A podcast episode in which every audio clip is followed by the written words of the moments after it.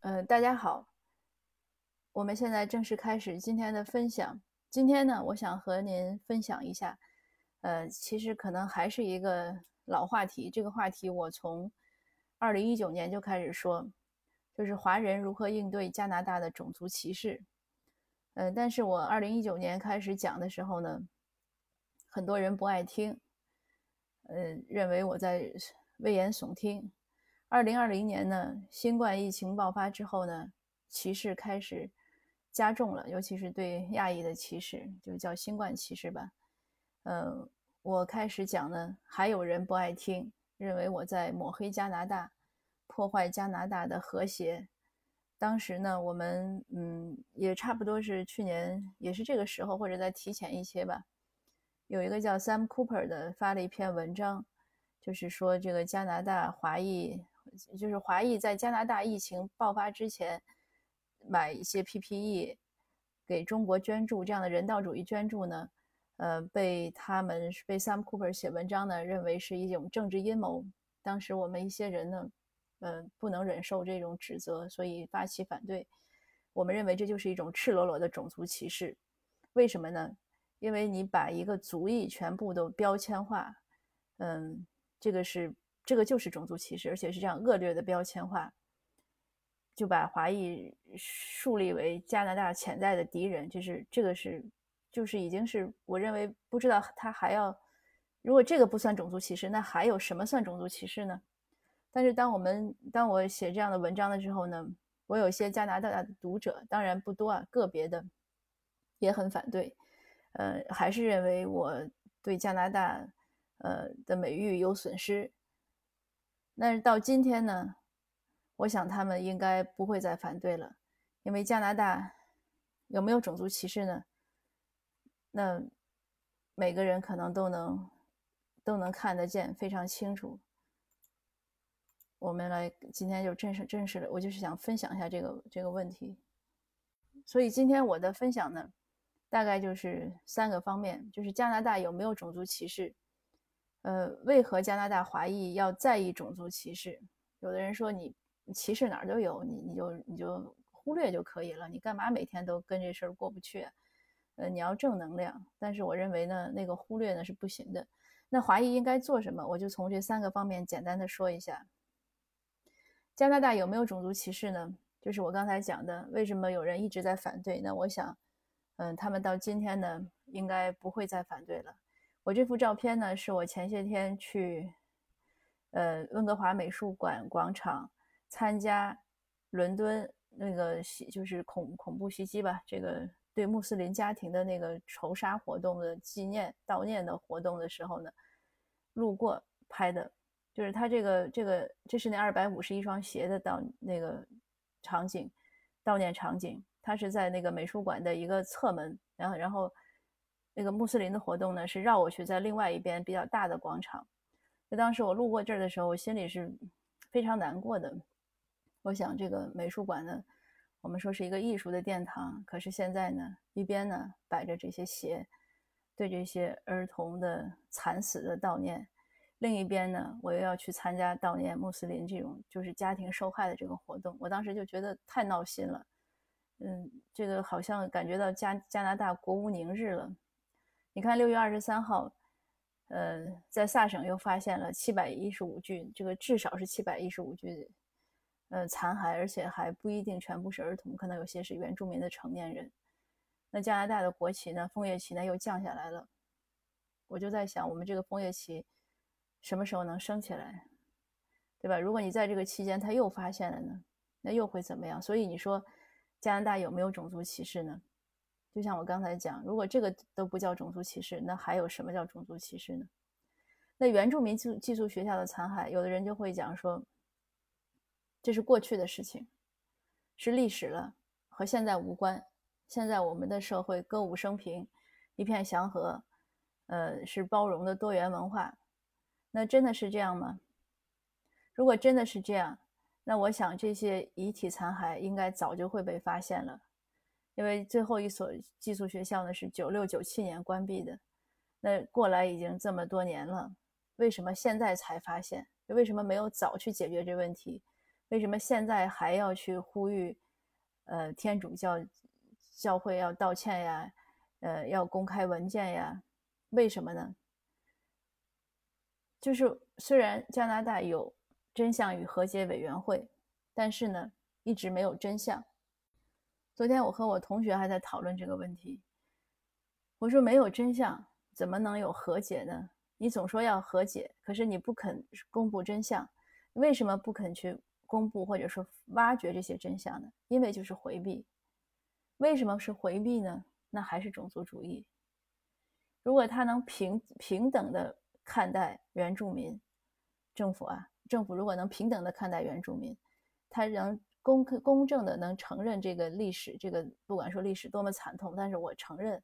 呃，是错误的，我们要修正。如果有这样的心态呢，那我想呢，不至于到现在呢才去发现这些残骸，而且这个发现残骸的这个事件呢才刚刚开始。所以呢，我们就能看到加拿大的这种种族歧视，就是系统性歧视的严重性。这个大家一定要仔细想一下，因为你把这这个道理想明白了之后，你再看很多社会现象就可以理解了。就什么叫系统性歧视？他不是一个人，一个人，那个系统政府里的工作人员，他可能这个人他很好，他很友善，嗯，他很包容，他很平等，他很尊重别人，怎么怎么样？但是当他在那个系统中工作的时候，他一个人的力量是有限的，他整个系统是就是这个体系是一个，我们说一个潜规则也好，或者潜台词也好，或者有一些潜意识也好，他不愿意去触碰那些东西。他可能甚至认为没有必要或者怎么样，那就会导致今天的结果。那如果我们能理解这一点呢，我们就能理解为什么华裔在一被歧视了一百多年之后，说一九六十年代我们终于和其他的族裔争取到同样的权利之后，到现在仍然有新冠疫情的这样的新冠歧视啊，或者有 Sam Cooper 那样的文章的攻击，我们可以设想一下。就是他们这样的歧视，对其他的国家的移民会不会也可以这样随意的去去 blame 去谴责，然后随意的去去损毁呢？我想他们可能要三思一下。华裔在加拿大呢来的也是很早的移民，就是白人之后，那华裔其实很早就有登陆，而且华裔呢。呃，你不淘金就不说了，但是因为呃淘金呢还是一个一个利益的一个追逐，但是呢，华裔在修建铁路，如如果没有华裔，加拿大这个横贯加拿大铁路恐怕是修不起来，或者是不知道何时才能修起来。但如果当时不能承不能按照承诺修起来的话，B.C 省是不会加入到加拿大的。所以，你从这些意义上来讲，华裔对于加拿大的整个国家的建成的意义是非常重大的。可是，我们在社会上，除了华裔自己知道这些历史，呃，其他族裔是不是知道？如果其他族裔也知道，我想他们就不会很轻易的让我们 go back to China 了。如果他们知道加拿大的繁荣富强是建立在这个，就至少说与这个横贯加拿大的铁路，呃。不不能不能分割的话，那他们也知道，所谓每一个枕木下面都埋藏了一具华工的尸体的话，如果他们知道这些历史，那我想他们对于华裔的贡献会有另外一种看法。那他们也也许就不会认为华裔是外来人，因为华裔和和欧裔是一样的，都是移民过来的，大家都在建设加拿大。那所以呢？我说的这些呢，就是说，我们看种族歧视呢，不仅是说要看，就是大家可能会说，哎，你你出门被骂了，嗯，你什么老人和妇女被打了、被推倒了，呃，被唾面了，或者就是，呃，遭白眼儿，很简单的说，你是不是可以忽视呢？如果说那些个体的现象，总有人认为，有包括我有一些朋友也会跟我讲，他说那个都是个体的现象。那都是张三对李四个人和这个社会无关，但是当我们就是我刚才说的这些事情，如果我们每个人都能认识到，你能想清楚，那你再看那些现象，你还会认为它是个体的现象吗？我相信可能，呃，你的那个这样的认为个体现象的观点呢，会修正，会被改变。这就是种族歧视。那种族歧视的核心是什么呢？我一会儿也会讲到，就是白人至上主义。所以，为什么我们说加拿大华裔呢要在意种族歧视？那这旁边这幅照片呢，是我们前几天举行活动呃现场的一个照片，呃。呃，那个前面的呢，是我们我们现在成立了一个叫反对仇恨亚裔犯罪关注组。呃，前面的站在这个照片前面的人呢，是我们联合发起人白薇。后面两位呢是 Richmond，嗯，列治文的议员。那个个子高一点的那个是呃 Andy Hobbs，然后旁边这位呢是欧泽光议员。这个是我们呃前些天现场活动。这个活动呢。大家可能也都知道，我就多说两句。呃，是针对列治文三月二十九号那个渔人码头 Rocknini 咖啡馆的泼咖啡案件。因为那个案件呢，那个白人就欧裔夫妻吧，嗯，他们当时在咖啡馆呢，不不不仅不遵守这种就是治安治安的管理条条约，然后当女女的这个女性店主她是华裔，她跟她友善的提提建议的时候，呃，这个这对白人夫妻表现非常恶劣。他们先是把咖啡泼在地上，然后也说一些就是种族歧视的语言，就 F Chinese word 这样的语言，然后接着又愤然要走走呢，出门前的那个 lady 那个太太呢，就把他杯子里残余的那点咖啡泼到这个女店主的脸上，呃，这个先先生这个丈夫呢还是在说那样的语言，而且大家从网上也看到了，这位先生或者说这对夫妻他们做这样的事情呢不是第一次。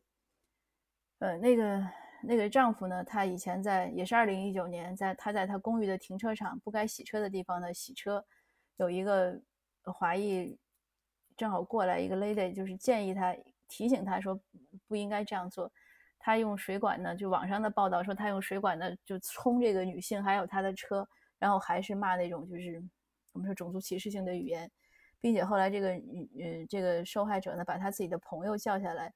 呃，在录像的时候，他还是在骂，他根本不在乎。那后来我们关注组发起，就是重视这个案件的公开信之后呢，我们公开信下面有一个人的签名后的留言，呃，那个留言说呢，也是个华裔的女性，她自己呢曾经和这对夫妻呢住在同一个公寓，也是因为提醒他们行为不当，结果又被他们一顿一顿痛骂。呃，虽然也报了案，可是呃，只是得到了一个。案件号码没有进一步的结果，这个这个被骂的创伤很重，以至于这个就是这个受害者最后卖了房子搬家了。那我们对这起案件呢很重视，因为我们认为这个受这个嫌犯呢真的是太猖狂了，所以我们就嗯四月底的时候成立了这个关注组，就是 urgent 就是敦敦促这个案件要进入法庭。我们先呢是 urgent Richmond 的市政府啊警察局还有呃 Crown Council 嗯。很快呢，在五月初的时候呢，市政府在市政府这个，因为我们也跟市政府有联系，市政府当时说呢，他帮问一下结果。当天呢，他就说问到了，呃，说瑞士蒙警察局呢已经提出提起了诉讼建议。呃，大家知道，就是警察局呢这个这种公这种案件，像种族歧视呀这样的案件，都是属于公诉案件、刑事案件。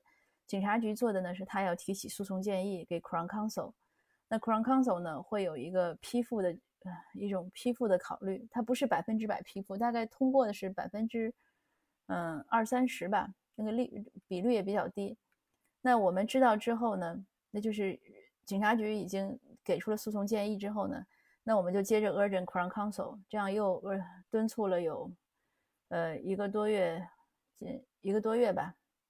然后 Crown Council 呢后来也批复了这个案件呢，进入了法庭。我现在这幅照片呢，就是我们在六月份，应该是六月十七号上午十一点，我们在就是那个咖啡馆对面的社区中心的小广场上，我们在开新闻发布会。我们把我们征集到的所有的签名打印出来，纸质的和网络的，一共打印了八百多页，还有我们现场签名的照片。因为我们在温哥华、Richmond、Burnaby、高桂林、大温地区这四个城市。做了好几次，就周末的时候做了几次这种呃现场签名活动，呃，那也签到了几百份。那我们把这些呢全部，呃，就是寄给呃律政厅，寄给 BC 省的律政厅的厅长和副厅长。我们同时呢也拍了一些现场的照片，也寄给他们。就在我们十一点半结束新闻发布会，下午一点半的时候呢，媒体就收到了 RCMP 的通知，说这个案件呢已经被批准进入法庭了。那所以现在呢，我们就是在等待法庭的结果，是这样一个过程。那这个就是看到，其实我们华裔呢一定要重视种族歧视。你想，我们为什么就是刚才说，为什么我们会盯这个案件呢？因为不盯这个案件，那这个嫌犯这样猖狂，他以后就更猖獗。就像很多人都在讲说，你现在喝咖啡的时候不高兴，你泼咖啡；你吃火锅的时候，你要泼火锅吗？对吧？你这个下次就该动刀子了。这个事情就是会愈演愈烈。而且他已经是一而再再而三了。对这样的人，如果还不处分，那给社会传递一个什么信息？就是华裔可以被随便辱骂吗？所以我们一定要在意，就是要在意种族歧视，不仅要在意对对华裔自己的或者对亚裔的种族歧视，也要在意对其他族裔的，包括对原住民啊，包括对非裔。为什么呢？就是我讲的说第二条里屋子里的白象，这个。这句话呢，不是我的原创。这句话呢是 UBC 大学，呃，Henry Yu 他的，他叫于全义，他应该是土生的华裔，他应应该是讲英语的。这样他的他的一个一篇文章里我学到的，他那篇文章呢讲的非常清晰。他说，当我们谈论种族歧视的时候，加拿就是谈论加拿大种族歧视的时候，如果我们不能认识到这个种族歧视的根源是白人至上主义。那这件事情呢，就不会有一个正确的理解和解决，这个我非常赞同。那我们知道英语里呢，就是对屋子，就是屋子里的这个大象呢，呃，有一个，它也它是个比喻的说法是什么呢？就是有一些事情很危险了，可是大家呢都假装视而不见，不愿意去正视。那所以呢，他就说，他就用大象这个这个词来，就屋子里的大象来形容加拿大的这个白人至上主义。那另外呢，还有就是，嗯，他虽然写的是从印度的呃传说中来的，其实就是我们中国的那个盲人摸象的成语，就是每个人呢可能都看到种族歧视的一部分，今天看到是歧视黑人，明天歧视原住民，后天歧视亚裔，但是它其实不是不是说就像那个大象的腿一样，它的整体是这个大象，我们要认识到这一点。而不是认为说啊，只是一个现象，所以今天就是，嗯，BLM 上街搞一搞，明天呢就是穆斯林要上街游行，他游行是对的，但是究竟要反对的是什么？要反对的是白人至上主义。这个白人至上主义呢，也并不是说它就属于白人，或者因为一说白人至上主义，有的人就甚至有些白人也不爱听。他们我们在签字现场也遇到过。有一位老先生说：“他说你们一做这种反歧视呢，我知道也是对的，可是我心里就很难受。嗯，我觉得你们在谴责我。就是虽然他为人善良一辈子，但他因为他是白人，那他其实呢这是个误解，一种主义，他已经超越了一个族裔，只是用它来一个定义。它定义是什么呢？就是认为加拿大应该是白人的国家，白人呢是是优等的种族。那对这样的一种。”主义的定义呢？我们用了这个词，并不是说所有的白人都认为这样，恰恰相反，绝大多数就据我了解，我觉得绝大多数的加拿大白人呢，他们不是这样的想法。那也并不是说其他族裔就没有这样的想法。我们其实，在身边也会看到有一些人呢，甚至包括一些华裔呢，也会认为，呃，白人可能更高级，呃，文化呀或者各方面。所以呢，就是这个这种主义呢，我们一再强调，不是说他。仅属于哪一哪一族裔的人，而是要警惕他，这是一种一种思想。那加拿大的种族歧视呢，就是或者说世界上任何地方都有种族歧视，这是没错的。但是呢，它有一个问题，就是当它是隐性的时候，和当当当它是显性的时候呢，是不一样的。我以前也在分享中讲过这个，就像我们人身体里都有癌细胞一样，正常人也有。但是当你在一个安全数值之下，你就没有毛病，就或者可以认为是没有毛病。但是当这个这个癌细胞的指标太高的时候，你就我们就说被诊断得了癌症，就是从隐性到显性，所以这个是很是很容易理解的。那不是说哎，因为都存在就不用管，就像我说我们身体健康一样，你能不用管吗？你肯定要管。那因此呢，现在呢，当加拿大的这种种族歧视已经转变为显性，它不仅是对华裔，我们就说前两前一前前几天那个伦敦的穆斯林的那个事件，那就是非常典型的种族仇恨案件，因为他们是穆斯林，他们在街上散步的时候就被一辆卡车故意撞死，这这个是是特别大的一个。就是一个一个特别特别大的一个一个警示的信号，可见加拿大的这种种族歧视已经严重到什么程度？就这种思潮。那还有像原住民的这个事情呀，然后还有像呃非裔，那非裔当然我们现在关注的很多是美国那个弗洛伊德，但是如果你留心看加拿大新闻的话，呃隔三差五也会有非议就是被警察这种不公正对待啊怎么样？前些天包括 B.C 省一个退休的黑就黑人法官。他不是也随便被带走了吗？就是怀疑他是什么什么。所以，当他种族歧视已经变为显性的时候，我们真的是不能视而不见。如果我们还要假装看不见，假装视而不见，假装岁月静好，那是，那是，那是太危险了。而且，这个危险呢，对于，就是对于华裔来说呢，还更多一重危险，就是麦卡锡主义。呃，大家也都知道，一九五十年代。呃，那美国呢，在实行麦卡锡主义，就是因为可能是冷战啊，这样对一些意识形态的围剿，那在最后就发展到对所有的华裔按照姓氏就开始怀疑，那一般的人呢，失业呀，或者社会上被歧视呀，都不算什么。我看到数据，大概有几千人就是神秘史消失了。那你想，神秘消失意味着什么？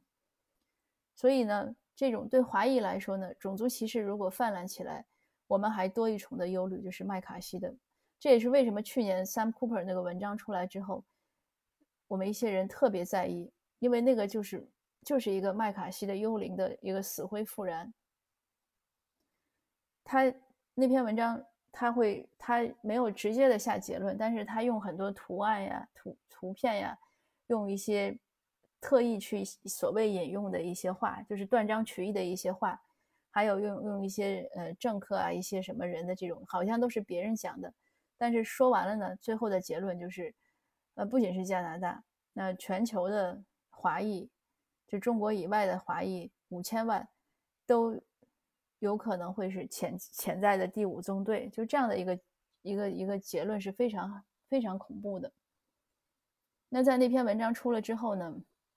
我记得 Global Global and Mail 上面呢，就有，呃，一个应该是一个穆斯林社区的人写了一篇文章，他就说建议华裔社区的，呃，这样的组织机构啊，应该去培养华裔对于忠诚度问讯的回复。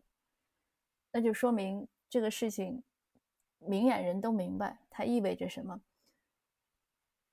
如果到了那一天，那华裔，你别说这种赚钱了这种。工作了，生活了，都会有影响，而且是很严重的影响，甚至生命也有很严重的影响。因为你一旦涉及到国家安全上，这个没什么可说的，那就是就是会被清理的。那这样的事情，如果我们熟悉加拿大历史，我们看到它发生了不止一次。那当然，随着社会文明的进步，它有可能会用一些更，呃，我们希望它是不要发生。这样的错误，但是它也可能会用一些更委婉的手方式来发生。可是呢，就是我们一定要有这种有这样的一种预警，意就是当我们在社会上看到一些什么样的信号，我们就应该有一种预警，就知道它有可能会导致什么样的结果。那为了避免那种悲哀的不幸的结果的产生呢，我们就应该去努力去做一些事情。来停止这样不好的一种趋势，这就是为什么加拿大华裔呢要在意种族歧视。那华裔应该做什么呢？这幅照片呢，是我们就是前两天六月二十三号这个破咖啡案在法庭第一次开庭，我们在庭外的呃 rally 吧，这样的一些示威，因为因为疫情嘛限制，所以也没有来太多人，我们召集了十几位，呃，在法庭外面就是要展示我们对这个。案件的重视，那华裔应该做什么呢？那我还说，首先呢，就是当我们遇到歧视的时候，我们要去发声，要报警，呃，也也建议大家呢录像。这个这个其实要有一个意识，就是我自己其实前一段也是遇到过一次，也是第一次遇到遇到被人家骂，所以当时也没有很好的、没有很完整的录像。事后呢，发现这是一个很大的失误，因为你报案的时候没有证据。就当然有一点就是证据不多，所以也会警察也有些事情就无能为力了。那所以大家遇到现场遇到被歧视的时候呢，呃，要报警，然后呢要录像。如果看到其他人被歧视，也是这样，你要去制止，要去报警，要去要去录像，提供证据，或者或者作为目击人。那对于案社区的这样的案件呢，就一定是要知道要发声，要抗议，这样我们要敦促，我们要抗议，呃。然后呢？而且关键是要坚持下来，因为像你看，现在这个事情已经从案件发生到现在已经三个月了，那就算我们开始关注这个事情也两个月了，呃，要坚持下来。你如果只做两三天是没有用的，所以这个也像大家也看到，呃，有时候一些事情都是这样，就说，哎，我我说华裔好像不能坚持，什么事情当时嚷得凶，过两天就没事儿了，那我们就应该改变。别人的这样的一种印象，我们自己把这个事情只要开始了就把它坚持下来。你这样做几次，那社会上对我们华裔的一些刻板印象可能就会有修正。那接下来可能有一些事情呢，就会发生的少一些，就是有一些负面的事情呢，但是他也会掂量一下，对吧？你这个族裔很难惹，那他也会掂量一下，因为人欺负人都是柿子转捡软的捏嘛。那我们现在变成个硬柿子，他就 至少捏的人少一点。所以呢，就是要知道发声有用，坚持有效，同时呢，也是要做好自己。呃，做好自己呢，这也是很多人呢，有些人对这个种族歧视呢有一个误区，认为发生种族歧视都是被害人的原因，被害人表现的不好。也确实，我们有一些个别的一些一些华裔呢，嗯，在言行上啊，呃，真的是有待改进。但是像我来加拿大这十年，我觉得。总是会越来越好的，因为整个社区都有这个，都有这个声音，而且我们之间呢要互相提醒，因为有的时候，这个毕竟中国和加拿大这种社会啊文化差异比较大，所以有些人呢他不自觉的就把原来在国就是在中国的一些生活习惯带出来了，他自己没有意识到他是错。那比如说可能不排队，或者不注意秩序，或者什么东西就去争抢，就是他没有意识到是个错，那。我们如果是作为作为这样的同族裔的人呢，我们看到了呢，我们因为可以充分的理解啊，他是把一些旧习惯带过来，其实我们是可以给一些善意的提醒和建议，呃，你这样也是你是在帮他的时候，也是在帮整个社区。呃，昨天我想买个东西，然后在这边找个快递，那个快递呢就发了一个协议给我看，我看到有一句话，我觉得就很好，他说你们要如实申报，因为任何一个人的错误行为呢。都会影响到整个族族裔的信誉。他说，他们其实做这个快递也是这样，你你申报了，因为快递公司会把你这个申报呢，他也会申报给海关。但如果你这个作为顾客你不诚实，你申报假的，他也就申报了假的。海关查出来之后呢，那对他这个快递公司的声誉是有影响的。寄人呢，肯定就是对从中国来的东西寄来的东西呢，他也会有影响。所以呢，就是。我们要知道，每个人的言行不仅是关系到自己，而且关系到整个的社区的信誉。关系到整个社区的信誉的时候，其实就关系到我们的亲友、我们的亲人、我们的家人、我们的孩子、我们的未来。所以它是很重要的，就是做好自己。做好自己呢，是每个人的一个应尽的一个义务。这个其其实不用说的，你你做人一定要尽量做好嘛，这是个很简单的道理。那同时呢，要关心时政。因为有的人可能会说，啊，我英文不好，英文不好呢。现在我看到我们中文很多像自媒体也在，基本上是同时在发很多，就把英文翻译成中文，同时在发很多信息。当然，有些英文好的人呢，可能看不上中文的自媒体。呃，但是据我自己的体会呢，我觉得中文的自媒体也是越来越规范和严谨，所以也不用抱太大成见。有一些个别可能是标题党，那你就去看那些不是标题党的，或者你去看内容。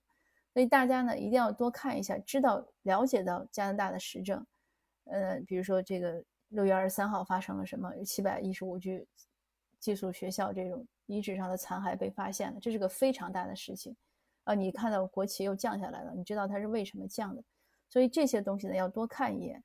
你多看，就是你对这个社社会越了解，你才可能越融入。这也是个简单的道理。你什么都不了解，你怎么融入，对吧？而且就像我说，Canada Day 你庆贺嘛，这也是昨天有一个朋友在问我，他说他们协会，呃，想搞一个加拿大 Day 的网上的庆贺。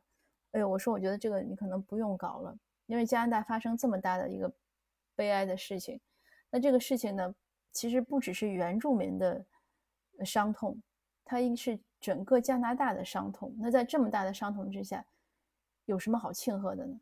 这这个应该是一个纪念或者是一个教育、一个反省的日子。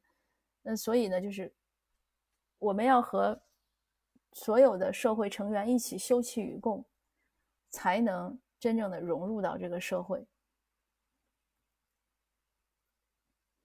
那最后呢，我就想说呢，就是我们自尊自强，爱己爱人，也是刚才那句话：自尊，做好自己，不要去为一些蝇头小利失去自己的尊严，因为尊严呢是最贵的，你是花多少钱都买不到的。而一旦这个信誉失去了之后呢，你花多少钱都很难弥补。自强。也很简单。那我们遇到歧视的时候，就要勇敢的说不。为什么我们要被歧视？就算有的人认为说，哦，是因为一些呃一些呃其他华裔成员的不良表现，那就算是这样，那你可以告诉那个做坏事的人，谁招你去说谁去，你不用对我说，对不对？我们去默默的去，当我们去默默的承受、去忍耐那些不公正待遇的时候，就是一种不自爱。呃。是一种不自强，所以我们就是要自强。那你不能这样对待我，我和任何人一样，作为加拿大人，我们都是平等的。那我们是要求公正对待的。我错了，你可以说我；我没错，请你不要说我。就是不要回不要不要允许一些所谓的一些所谓挥着正义大棒的人在那儿乱打一气，他没有这个资格。那就是爱己还有爱人，我们爱自己自爱，那我们也爱其他人。任何人的伤痛，我们都有一种感同身受。我们不能说，哎，这个和我们没关系，嗯，是他们的事情，不能这样想。我今天会有一篇文章，说中午可能发出来，就是谈这些问题。那我想说的就是，我们重视种族歧视呢，其实是对整个加拿大的一种真正的爱。因为如果我们可能有的人认为自己的修为很好，可以忍或者怎么怎么样。当我们忍的时候，我们对一些一些不好的行为、对犯罪行为去忍耐的时候，其实就是助纣为虐。而你如果助纣为虐呢，那个白象就会越长越大，它最后一定会冲破房屋，就是到处搞破坏。那整个加拿大呢，就会受到非常严重的危害。所以，我们现在从一点小事、一点点小事开始做起，来重视这个问题，这个呢，才是对加拿大真正的一个爱护。